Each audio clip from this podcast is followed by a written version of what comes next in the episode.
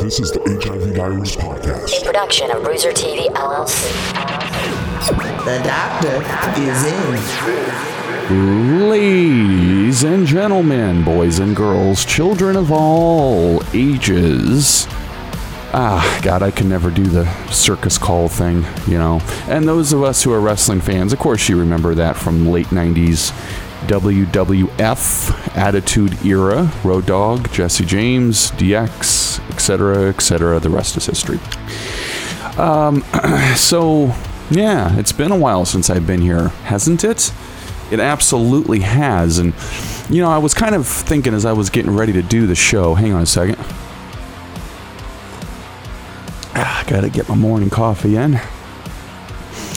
I was kind of thinking as I was getting ready to do this show for you guys that, you know, this is going to be an interesting show to do because uh, there's going to be a lot of stuff discussed on this particular program, special edition show, and and uh, we're also going to be discussing future programs as well uh, because there'll be some slight changes coming, and there will also be some other things happening behind the scenes as well. Lots of interesting.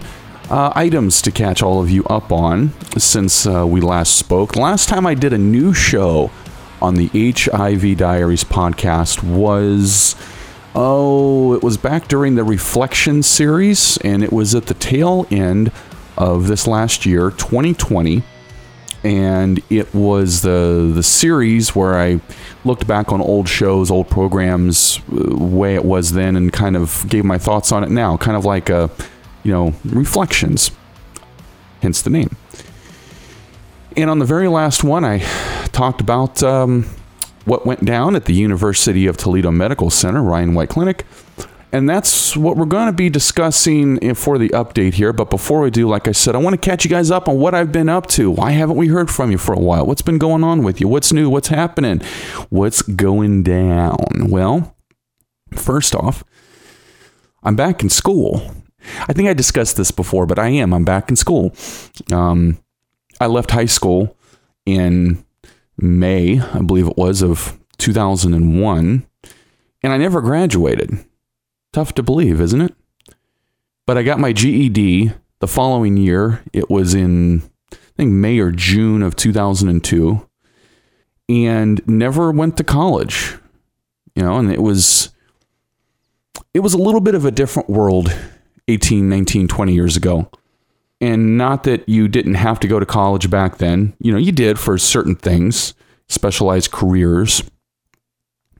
But it wasn't yet there where all of a sudden you had to go. But it, everybody kind of knew it was coming down the pipe. Well, you know, I let it go and I let it go and I let it go. And I spent 10 years of my life between May of 2000, well, actually 11, just over 11 years, but technically 10 because the back half of my last six to eight months of my marriage was separated.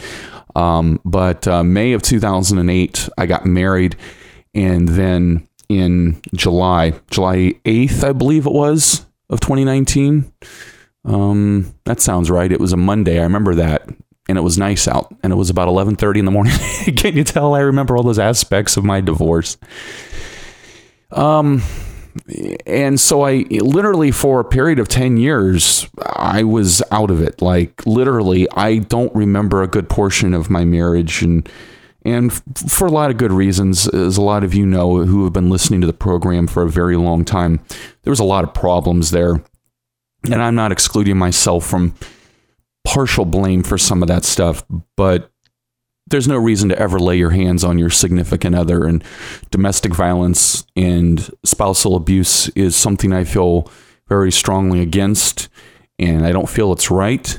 And anybody who justifies it or whatever the reasoning may be there's just no excuse for it. And I'm going to shoot for a hot second here. The lawyers and legal individuals who continue to justify it or let's say, contact other lawyers on their behalf through third parties to contact individuals. Doesn't necessarily have to be me, could be anybody, right? And threaten them with action against other people because they don't want any negative information about the individual out there. Yeah, that's not very cool or ethical now, is it? No, it's not. But hey, you know, what do you do? What do you do? People are people, and let's face it, people suck. so that's that. But um, anyways, now that I've gotten off into the weeds, let's go back to what we were talking about before. Um, I was in school, uh, just finished my first year back in college. Had a blast, blast, blasty blast. Had a great time. Passed every single one of my classes. I have never done that ever in my time in school. I've never passed all of my classes in one setting. There's always been like one or two I've managed to fail somehow.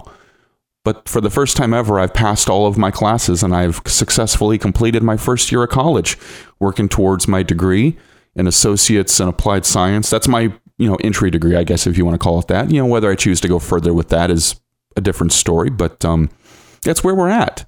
You know, major uh, broadcast media technologies, something that I know a lot about, but um, you know, as time went on, as we talked about, you needed schooling and you needed that piece of paper, that 20, 30, 40,000 dollar piece of paper in your hand to walk in and get a job. And that's just how it is now. And in all honesty, I'm glad I went back because you know what? I've learned a lot and there is a lot to be taken in now and so much has changed and it's just a different world than what I left behind when I left the broadcasting business as a whole in April of 2014. And I've spoken about this privately before, but the whole reason why I moved up here to the Toledo area was because I came up here for a job for a radio station in Adrian, Michigan called WQTE. And it was for the program director job at uh, that station, it's country formatted station came in, signed off on it, was going to do this and that and the other. And through the entire interview, they, I kept asking him, Yeah, you know, do you guys have this? Can we do this? Blah, blah, blah. Oh, yeah, sure, no problem. And I get up here and I find out 10 minutes before I'm supposed to crack the mic for the first time that pretty much 85 to 90% of what they told me in the interview was false. And I was lied to, and I was led up here to take the position at that radio station under false pretenses. And I was not going to be doing the job that they gave me. I was actually uh, the the previous person that had had the job was still there, uh, but they had quietly removed her from the, I guess, visual aspect of it. So you no longer saw her, but she was still there calling the shots. And I was basically there to hold the title of this job but I wasn't going to be doing the job. And it was, it turned into a big long mess. And I was gone almost as quickly as I got there. Uh, it, when it became obvious that this just wasn't going to work, I was gone. And uh, the general manager said, um, Give me your keys. So I did. and I was gone. And I had spent 17 and a half years in the broadcasting business prior to that, radio, television and it just didn't work. And so I decided if I ever wanted to re-enter, I was going to re-enter on my terms. And throughout time, I did the podcast, and and then when the time came during COVID, I was no longer considered essential, or I was considered non-essential rather, and just decided, yeah, yeah, I don't ever want to be considered non-essential ever again. This is kind of scary to not know if you have a job to come back to. So I looked into going back to school and here we are, one year later, just completed, and I'm happy. So there you go, right? That's what it's all about. So now that I've gotten off into the weeds some more, sorry, I'm kind of rambling here. Been in school, that's what I've been doing. Now, what I really wanted to talk to you guys today about, though, was I wanted to give you all an update on something. Throughout a good portion of things on this program, from, well, let's see, beginning. When did I first started talking about it publicly? Oh, November, December 2019. And then February 2020, we did the live broadcast out from the parking lot of the clinic. And then uh, COVID hit and everything changed. And during COVID was when I found out, courtesy of a personal Facebook attack, that people broke the law to access my medical information and destroy my medical care, and all that, all that fun stuff. We've been over it, right? So I want to give you all an update on what happened. We've had a big, big, big, big, big development. Yes, we have, folks. Let me take a sip of coffee. Hang on. Best part of waking up is Dr. Thomas in your cup. That is my name, Dr. J. Thomas. Of course, I'm not a real doctor, but I have seen one on TV. And, you know, that's kind of how this whole thing got started. People playing doctor, people playing medical professional, people wanting to relive their glory years as a caseworker. I did this for 20 years. I was the best and I parted the seas with my knowledge. And uh, then all hell broke loose because they just couldn't leave well enough alone. And then the next thing you knew, investigators were involved. People's lives were turned upside down. People had their professional lives permanently altered. People had to step down from positions of authority. And some of them, it was voluntary, some of them, it was forced.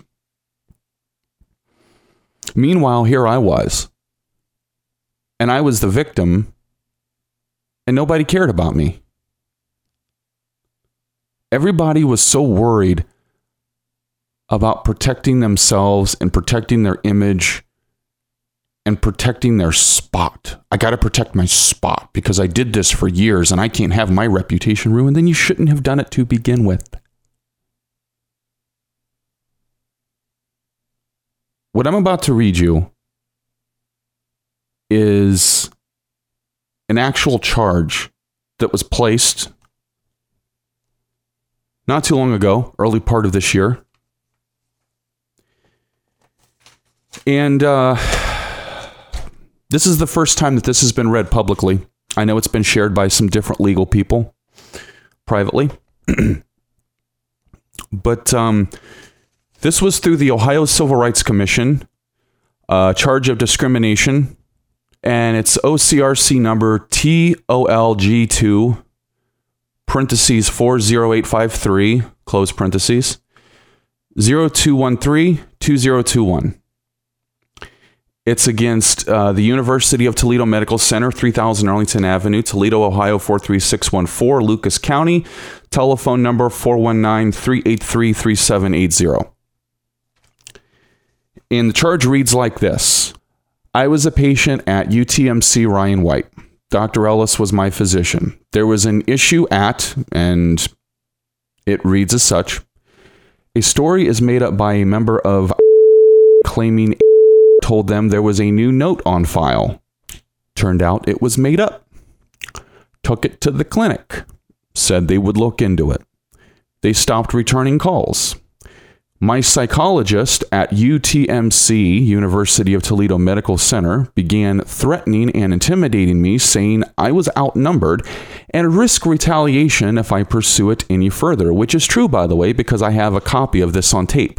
And the gentleman's name was David Bingham, who did this.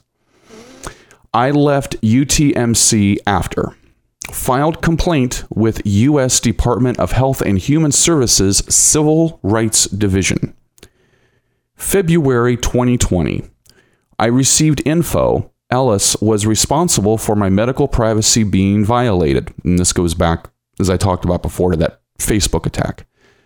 Also, discovered he signed papers on my care about an exam that never happened, therefore committing fraud, which I can also prove, by the way. I resubmitted it to U.S. Civil Rights Division, and they were in agreement that something clearly happened. And in April of 2020, they ruled in my favor and sent info stating so. And this is the copy of the paper that you can go on the HIV Diaries Facebook page here, facebook.com backslash HIV Diaries, and see. Um, some parts of it have been blacked out, but yeah, it was dated for April of 2020. And, and uh, yeah, a very awesome guy by the name of was the investigator on it. He was a cool dude. Closing with, I have copies of everything you will need proving the above. I swear this is all true. Uh, please check to indicate you have read and agreed to the statements below. I understand that I will not be able to sign this charge form online. A copy will be mailed out to me for a notarized signature. Investigation will not begin till Ohio Civil Rights Commission receives a signed and notarized charge from me. Blah blah blah. Uh, I declare under penalty of perjury that I have read the above charge and it is true to the best of my knowledge, information, and belief. Uh, had it notarized and it was uh, sworn on uh, February 21st, 2021. Now, at that point, I went to my computer. I took a deep breath. I said a prayer. And then I went to the FBI website because there were uh, threats of um, retaliation from a uh, specific uh, group. Uh, and I'm serious, there was, and I've got it on tape. And I sent this to the FBI. Please help me, was what this was. So uh, I kind of uh, overachieved on this part here, and uh, I sent a tip in through the website, and I sent a personalized care package with some paperwork and a thumb drive and some other information to a um, couple branches and uh, also to the main headquarters in DC because I wanted to make sure I had all my bases covered. Plus, I was trying to get their attention. And I did. And they called me. And boy, were they interested to talk to me. And we set up a time and I had an interview with the Federal Bureau of Investigation. And I have a copy of the interview so I can prove that this took place. I finally got someone to listen to me. Finally. They were uh, very interested to hear this story, as I said, and we had a really good talk, really good interview. Went around, I think, an hour, hour and a half. And a couple things out of this interview. Number one is I got what I wanted, but it's weird now because I feel like there's a part of me that's like missing now. Like, how do I move on from this, right? But here's what happened is there was a file made. And there is now an FBI file that exists with all this information on it. And this particular agent gave me their direct number and contact information for one of the branches here in the state of Ohio and how to get in touch with them and that type of deal. And they also gave me some other information to have for my own personal use that I will use, by the way. And I think after this interview that I had, and after speaking to them, and after what I was told and given and so forth, I think it's a safe bet to say that um, I don't think I'm going to have any more problems with these people. You know what I mean? And it was pretty much made clear to me that if you have any more problems, give us a call. yes, and we will take care of it. so, yeah, I don't think I'm going to have any more issues with the people at the University of Toledo Medical Center, Ryan White Clinic, David Bingham, Gina Jakeway, um, Michael Ellis, all now have an FBI file with their name on it. And um, yeah, I mean, look, you can call me a snitch. That's fine. I'll be snitch of the year on this one. Call me an informant. That's fine too.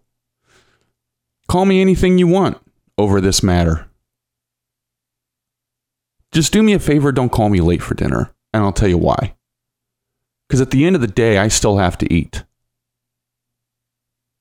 And in a way, you could say that um, that's why I did that. I had to secure my ability to continue to eat.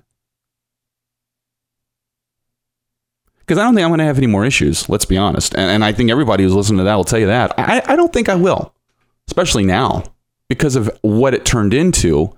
You know, I have to find a way to move on from all of this and I have to find a way to deal with it all. And, you know, I've been doing a really good job lately trying to move past it and trying to deal with it. And there was a lot more stuff that went on with this than what a lot of people know. Some stuff I haven't even discussed here because of the privacy issue involving some other individuals. But what I will say is this.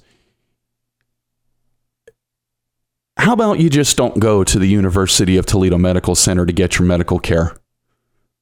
Don't go there especially don't go to the Ryan White Clinic or have anything to do with anything involving the medical care of Michael Ellis or Joan Duggan or the psychological care of David Bingham or the social work of Gina Jaquay. Just don't do it. Because you're basically signing your own death warrant if you do. And they can sue me over that. I don't care. Good luck with that. So, how do I move past it, right? How do I deal with it? I don't know. Maybe one day I will. But uh it's tough to say. But um before I head off here, um I do want to thank some people. Uh first off, I want to thank my friends, close friends, and family uh, for their support through all of that. Um, and there were some very stressful times, and there were some very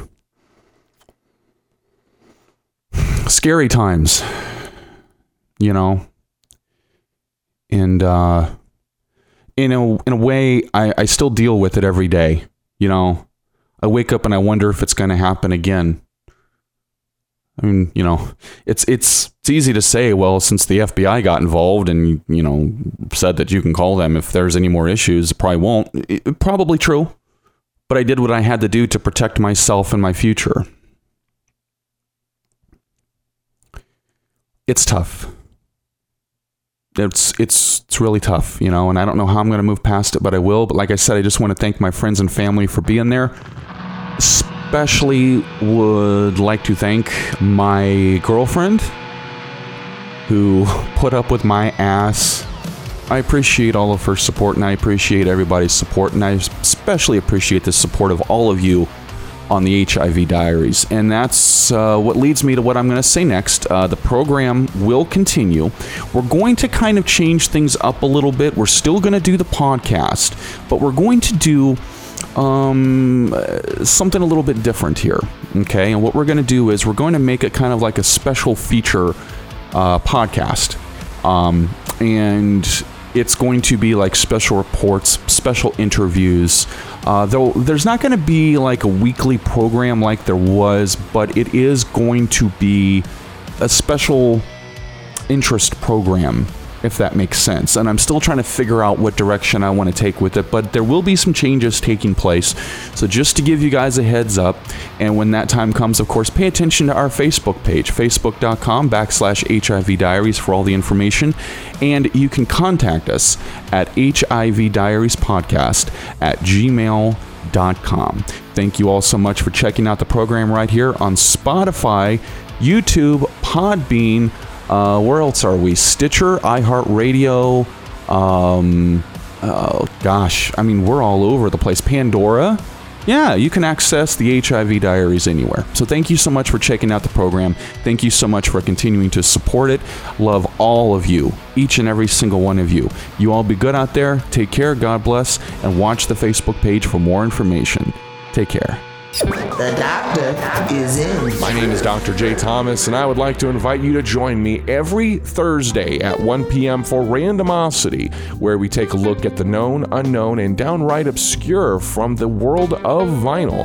Also, Saturdays between 2 and 6 in the afternoon, catch an encore performance of the program. We will see you then for Randomosity on Outcast, OCCR, Owens Community College Radio.